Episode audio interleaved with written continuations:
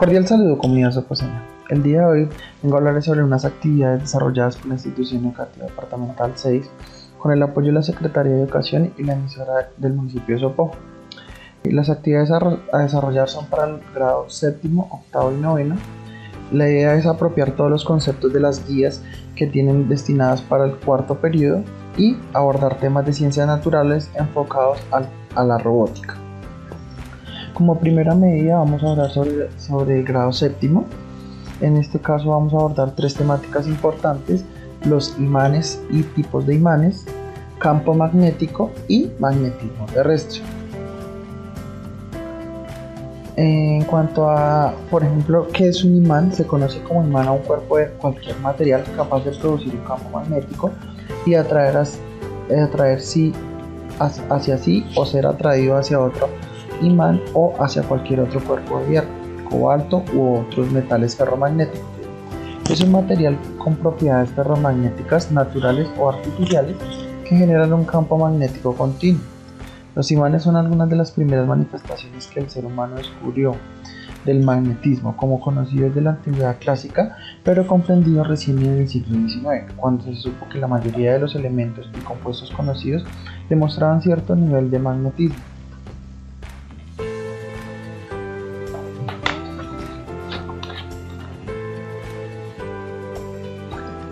En cuanto a sus características, los imanes son cuerpos que generan un campo magnético a su alrededor, orientado en base a dos polos, negativo, sur y positivo, norte.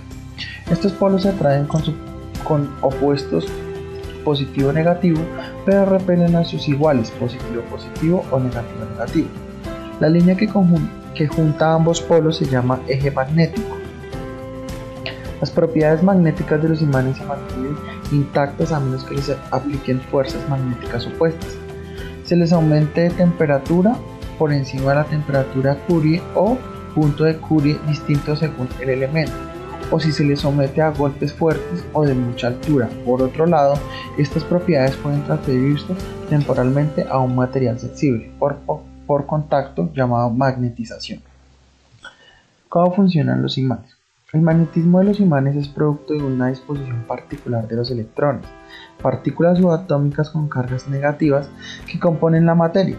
Estos poseen una rotación intrínseca sobre su propio eje, que se denomina spin. La carga en movimiento genera campos magnéticos, por lo tanto los electrones rotados o sean cargas en movimiento también generan un campo magnético.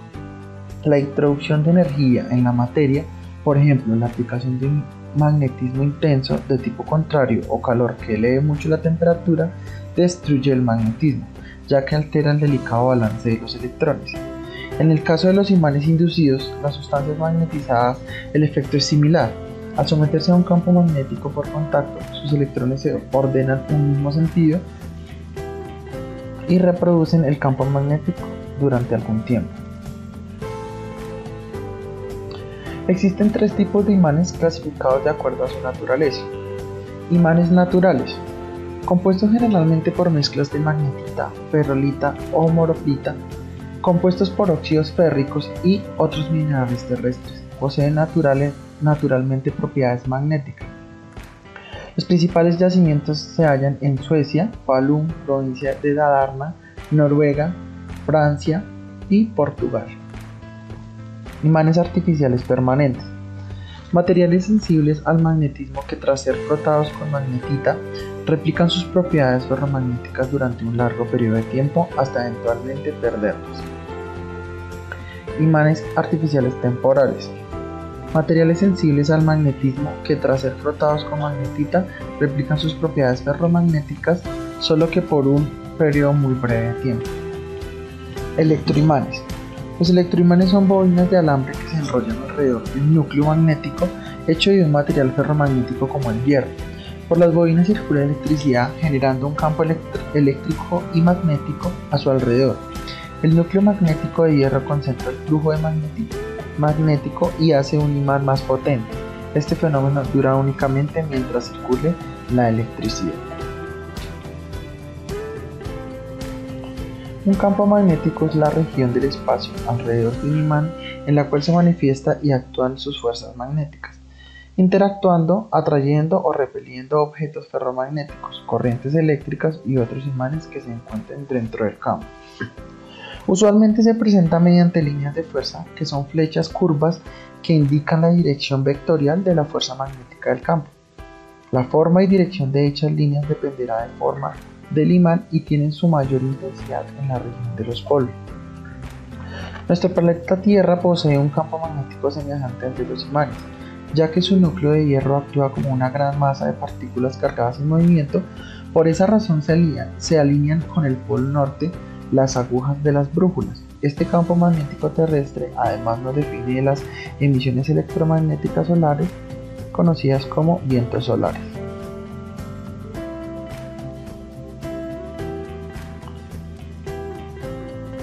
Los imanes han desempeñado diversos papeles en nuestra civilización desde tiempos antiguos y hoy en día son un elemento indispensable en la electrónica y la electricidad.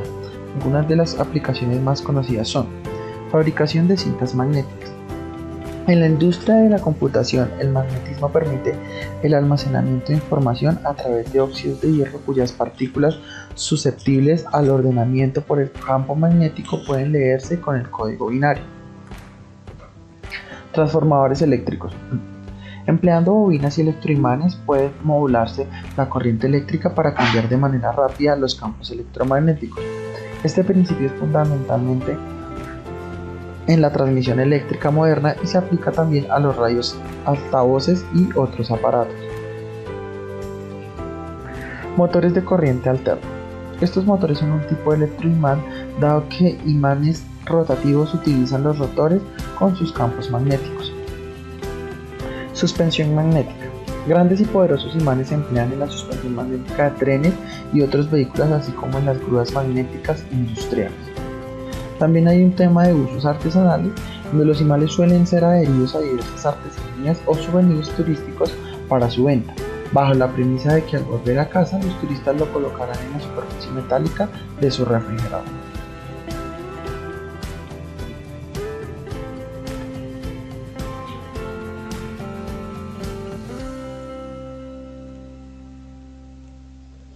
Campo magnético. Un campo magnético es una descripción matemática de la influencia magnética de las corrientes eléctricas y de los materiales magnéticos.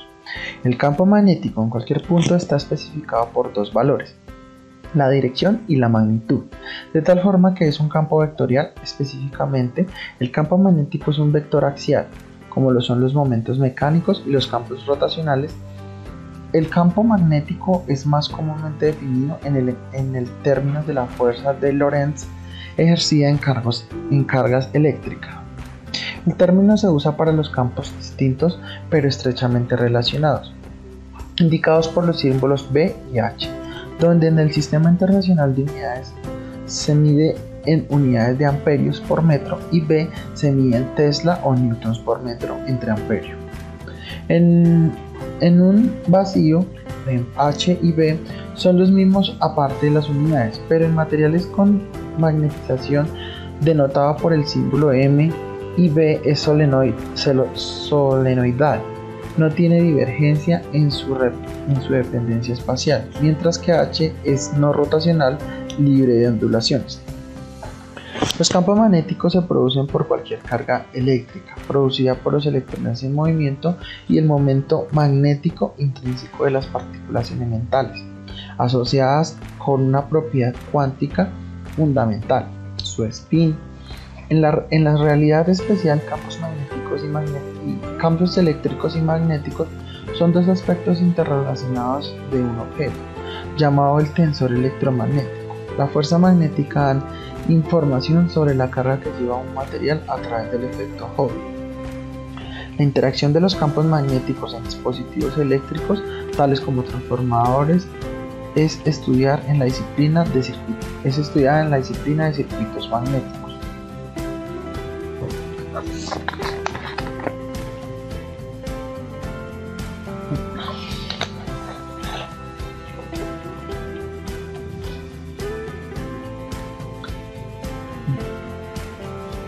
Vamos a hablar un poco sobre qué es el magnetismo terrestre. Cuando hablamos de magnetismo terrestre nos referimos a la presencia de un gigantesco campo magnético que se extiende desde el núcleo interno del planeta hasta varios kilómetros en el espacio. Este campo magnético tiene efectos fuera y dentro del planeta. En torno a él se alinean las brújulas de todo el mundo. Se trata de un, de un campo magnético polar con polo norte y polo sur, que tienen su origen en el interior del planeta. Puede variar a lo largo del tiempo dependiendo de los movimientos del núcleo del planeta. Los rastros de este fenómeno dejan huellas reconocibles que a menudo sirven de guía a ciencias como la geología, la, estratigrafía y la paleografía. Además, cumplen funciones vitales para el sostén de la vida como, como la conocemos. El magnetismo como fuerza física es conocido desde tiempos remotos. Sus efectos se han estudiado desde el siglo X, desde el siglo XII en la navegación con brújulas. Sin embargo, el primero en estudiar como característica de la Tierra fue Carl Friedrich Monhaus en el siglo XIX. Este matemático alemán estudió el campo magnético terrestre por primera vez y concluyó que su fuente provenía del núcleo mismo de la Tierra. Inicialmente se lo vinculó con el fenómeno del ferromagnetismo, dado que el corazón del planeta es de hierro líquido. Sin embargo, el hecho de que el punto Curie del hierro, la temperatura a la cual se pierden las propiedades magnéticas, se alcanza a los primeros 20 kilómetros de la corteza terrestre, parece demostrar lo contrario. En la actualidad muchos estudios de tema lo atribuyen a diversos fenómenos en el interior del planeta y en su superficie dando pie a un conjunto de explicaciones posibles conocidas como la hipótesis del dínamo. Origen del magnetismo terrestre. De acuerdo a la hipótesis de mayor aceptación en la comunidad científica, el campo magnético del planeta es generado por una combinación de efectos Coriolis que desencadena la rotación de la Tierra y el hecho de que su núcleo sea de hierro y níquel fundidos, como consecuencia opera como como un geodínamo desplazarse de fluidos conductores por un campo magnético preexistente, surgen corrientes eléctricas inducidas que dan origen a otros campos magnéticos. Este fenómeno se da en concordancia con las leyes de Ampère, Faraday y fuerza de Lorentz. Dicho más fácilmente, el movimiento del hierro y el líquido en las capas exteriores del núcleo terrestre repercuten sobre las capas más superficiales cargándoles eléctricamente y generando un campo magnético de gran tamaño. Debido justamente a su naturaleza es variable y desplaza a menudo de su centro.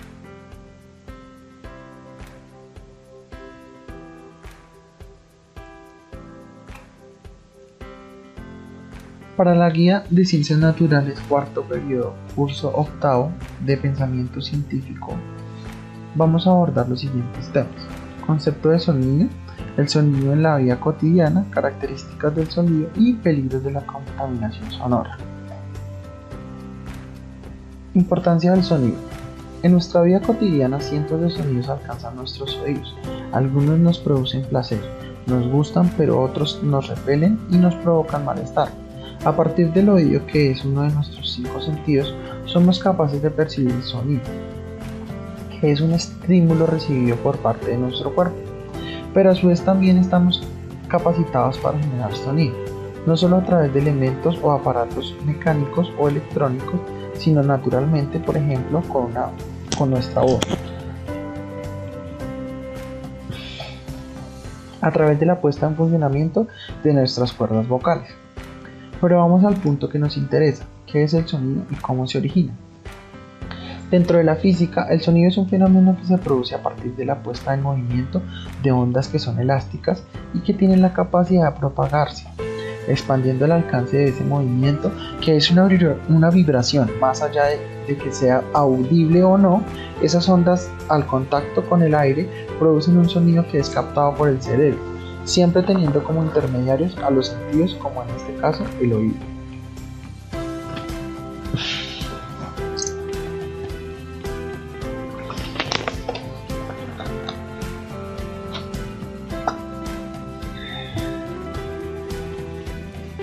Nuestra voz es un perfecto ejemplo de esto, ya que es una fuente de vibración y que dicha vibración es producida por el movimiento de las cuerdas vocales, que permiten de ese modo generar sonido. Además, También los humanos somos capaces de generar sonido no solo naturalmente, sino también a partir de aparatos electrónicos como los instrumentos musicales o de manera artificial como por ejemplo si movemos el aire de un par de llaves. Asimismo, el mismo modo que podemos efectuar sonido, también lo percibimos. Como dijimos antes, mediante el oído, que es el sentido que se, que, que se pone en acción al recibir desde el exterior un estímulo auditivo, es decir, que debe ser el oído quien actúe para que el cerebro pueda recibir el estímulo y no ninguno de los demás sentidos. Al recibir el estímulo, el cerebro también luego es capaz de interpretarlo. Por ejemplo, si escuchamos el ladrido de un perro por la noche en el patio de nuestra casa, podemos interpretar que hay alguna persona que se que está acercando o que está transitando por nuestro patio o también cuando escuchamos una canción determinada y esa canción nos evoca algún recuerdo de algún momento que para nosotros fue memorable. El el sonido se diferencia del ruido porque no produce un malestar o un daño, sino que se mantiene en el nivel que no es perjudicial para el oído.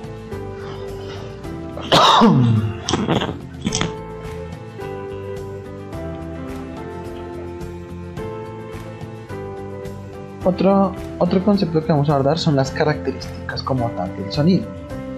En este caso, eh, desde un punto de vista físico, el sonido es una vibración que se propaga en un medio elástico.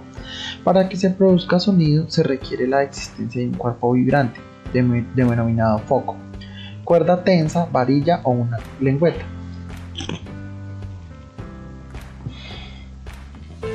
Y de un medio elástico que transmita esas vibraciones que se propagan por él, por él construyendo lo que se denomina onda sonora. Tenemos costumbre de distinguir entre sonidos y ruidos. Los primeros son aquellos que nos producen sensación agradable, bien porque son sonidos musicales o porque son como las sílabas que forman las palabras. Sonidos armónicos que encierran cierto significado al tener el oído educado para ellos.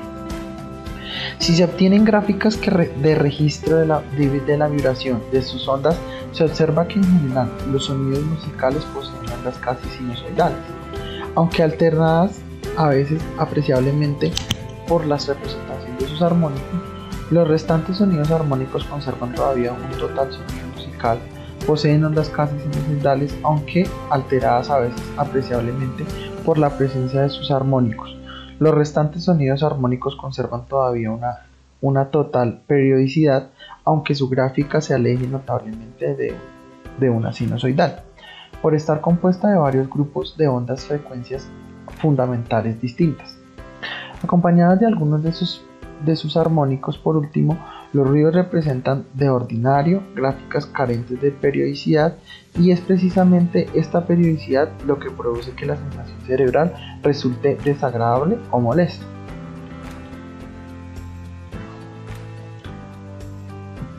Ondas en tres dimensiones. Intensidad.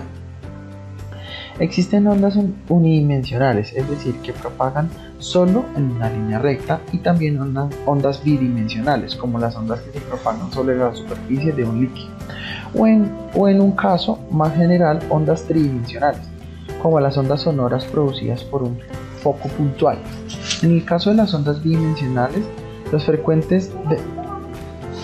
los frentes de onda son circunferencias concéntricas, mientras que en las tridimensionales son superficies esféricas concéntricas. El movimiento de un conjunto cualquiera de frentes de onda puede indicarse mediante rayos, que son líneas perpendiculares en cada punto a frentes de onda. En el caso de frentes circulares o esféricos, los rayos son rectas radiales. Intensidad. Si un foco emite ondas en todas las direcciones uniformemente, la energía a una distancia r del mismo estará distribuida uniformemente sobre una corteza, una corteza esférica que de área de 4pi al cuadrado. Si la potencia media emitida por el foco es P sub m, se denomina intensidad a la potencia por unidad de área a una distancia r del foco, que está incidiendo normalmente a la dirección de propagación.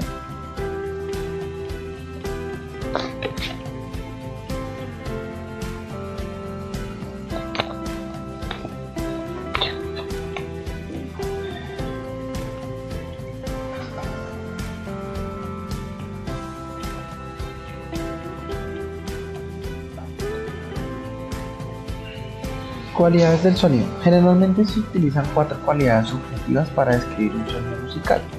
Intensidad, tono, timbre y duración. Cada uno de estos atributos depende de uno o más parámetros físicos que pueden ser medidos. Algunos parámetros físicos son el espectro. Todo sonido puede obtenerse por adición de parciales. Una onda sonora suele descomponerse en un gráfico espectral. En este tipo de gráficos se representan las amplitudes relativas de cada uno de los componentes sonoros en función de las frecuencias. En otro caso, el envolvente se denomina envolvente a la curva que se obtiene a partir de la representación de la onda uniendo cresta con cresta y seno con seno. La envolvente determina el perfil de la forma de la onda.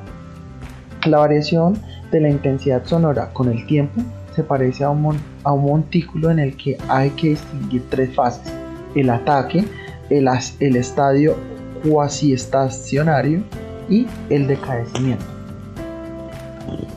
Desde el punto de vista de la intensidad, los sonidos pueden dividirse en fuertes y débiles. La intensidad depende principalmente de la presión sonora, pero también el espectro de partículas y de la duración. El tono o altura es la calidad que nos permite distinguir entre un sonido agudo o alto y otro grave o bajo.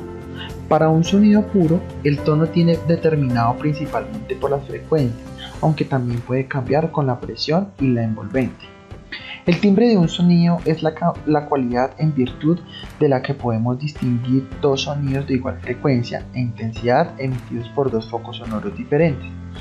El timbre debe a que a que generalmente un sonido no es puro y depende principalmente del espectro, pero también depende en gran manera de la envolvente y de la frecuencia.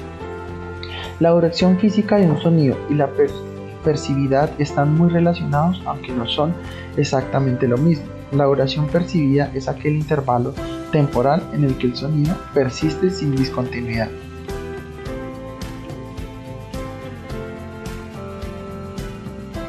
Ahora vamos a hablar de otro enfoque que es la contaminación acústica. En esta temática, cómo reducir el impacto de una amenaza invisible. La contaminación atmosférica no es la única que tiene efectos perjudiciales para los seres vivos del planeta. La contaminación acústica, según la Organización Mundial de la Salud OMS, es uno de los factores ambientales que provoca más problemas de salud. Solo en Europa, según la Agencia de Europa Medio Ambiente, AEMA, causa el al año 16.600 muertes prematuras y además 72.000 hospitalizaciones. Un conductor apretando el claxon de un coche o un grupo de, obreros taladrando en el suelo, un avión sobrevolando el suelo, eh, un avión sobrevolando el cielo, ruido, ruido y más ruido. Las ciudades se han convertido en el epicentro de un tipo de contaminación. La acústica que pese a la invisibilidad y a que la crisis del coronavirus le ha reducido hasta el punto de casi añorarla, es terriblemente perjudicial para los humanos. En este sentido, un dato que da buena muestra de ellos, solo en Europa, según los datos de la Agencia Europea del Medio Ambiente, el ruido causa 72.000 hospitalizaciones. Si es perjudicial para los seres, para los humanos, también lo es para los animales. Según el Servicio de Parques Nacionales de Estados, la contaminación acústica tiene un gran impacto ambiental y notables efectos adversos en la vida salvaje. De hecho, según los, expertos, el ruido puede perturbar los patrones de reproducción, de amamentamiento e incluso contribuir a la extinción de algunas especies. ¿Qué es la contaminación acústica? No todo sonido es considerado contaminación sonora. La Organización Mundial de la Salud, OMS, define como ruido cualquier sonido superior a 65 decibeles. En concreto, dicho ruido se, vuelve dañino si supera los 75 decibeles y doloroso a partir de los 100 decibeles.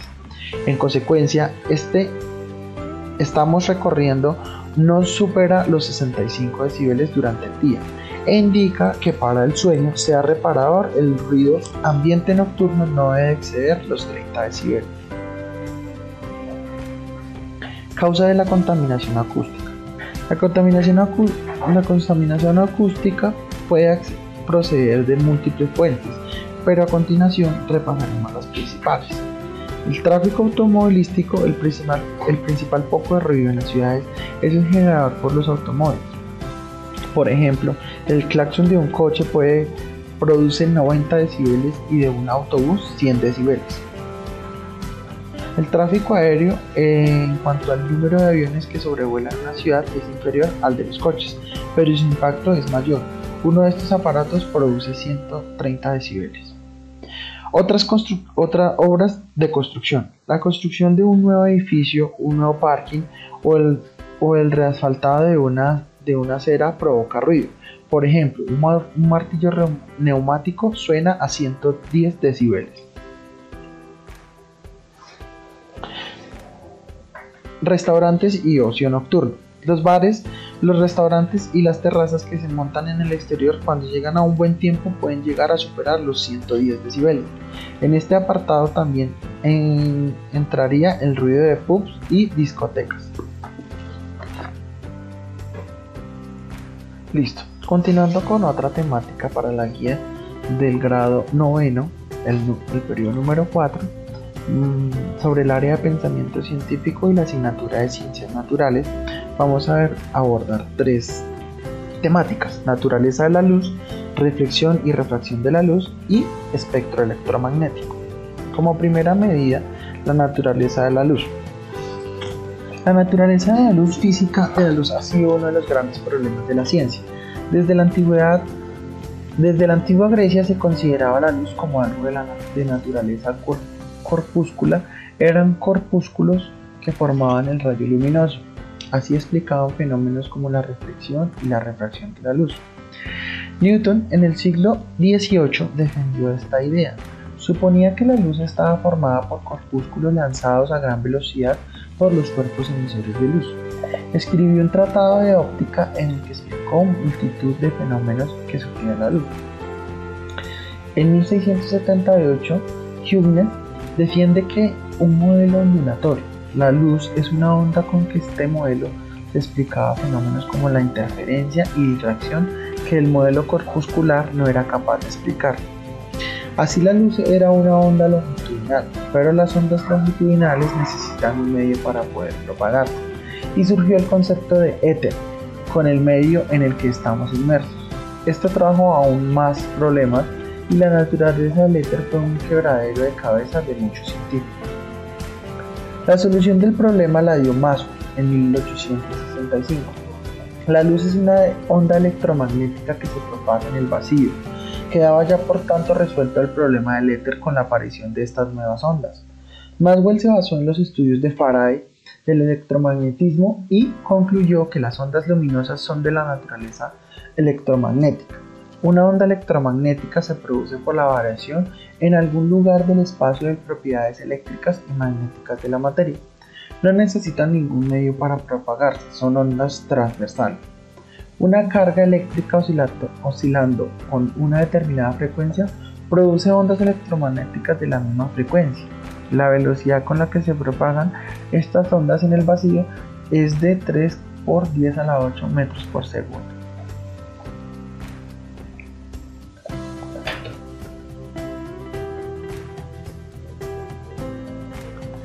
Ahora vamos a abordar una temática sobre reflexión, refracción y refracción de la luz. Cuando un rayo de luz se propaga en un medio transparente y llega a una superficie de separación con otro, también transparente, una parte sigue propagándose en el mismo medio, es decir, se refleja otra parte, pasa el otro medio, es decir, se refracta. En cuanto a la reflexión, la reflexión de la luz es el cambio de dirección de los rayos de luz que ocurre en un mismo sentido, medio después de incidir sobre la superficie de, un medio distinto. Se rige por dos principios o leyes de la reflexión. El rayo incidente, el reflejado y la normal a la superficie en el punto de incidencia están en el mismo plano. El ángulo del rayo incidente y el de reflexión son iguales. La reflexión no cambia la velocidad de la luz, ni su, ni su frecuencia ni, ni su longitud de onda. Entendiendo las irregularidades que pueden existir en la superficie de reflexión, podemos distinguir dos tipos de reflexiones de la luz.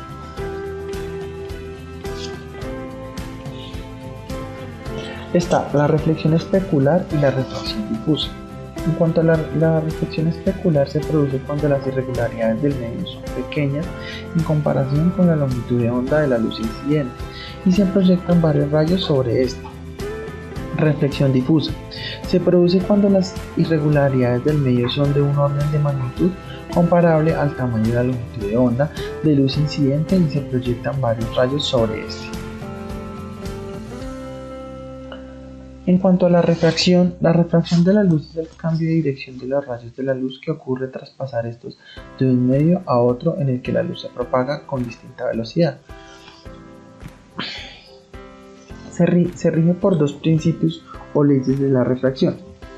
El rayo incidente, el refractado y la normal a la superficie en el punto de incidencia están en el mismo plano. La ley de Snell de la refracción que marca la relación entre el ángulo de, de la incidencia y el de la refracción los, y, los y los índices de refracción absolutos de la luz en los medios 1 y 2, N1 y N2. Como última temática vamos a abordar el espectro electromagnético. Se denomina espectro electromagnético a la distribución energética del conjunto de las ondas electromagnéticas.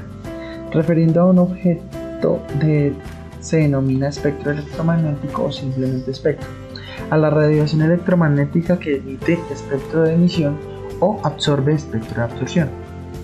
Una sustancia, dicha radiación, sirve para identificar la sustancia de manera análoga o una huella dactilar. Los espectros se pueden observar mediante, espectroscopios que además de permitir ver el espectro, permiten realizar medidas sobre el mismo como son longitud de onda y frecuencia e intensidad de radiación. Listo, esto sería todo por el día de hoy. Espero poder encontrarme con ustedes de nuevo y poder traerles más contenido desde el área de yo robótica. Un fuerte abrazo, muchísimas gracias por su atención.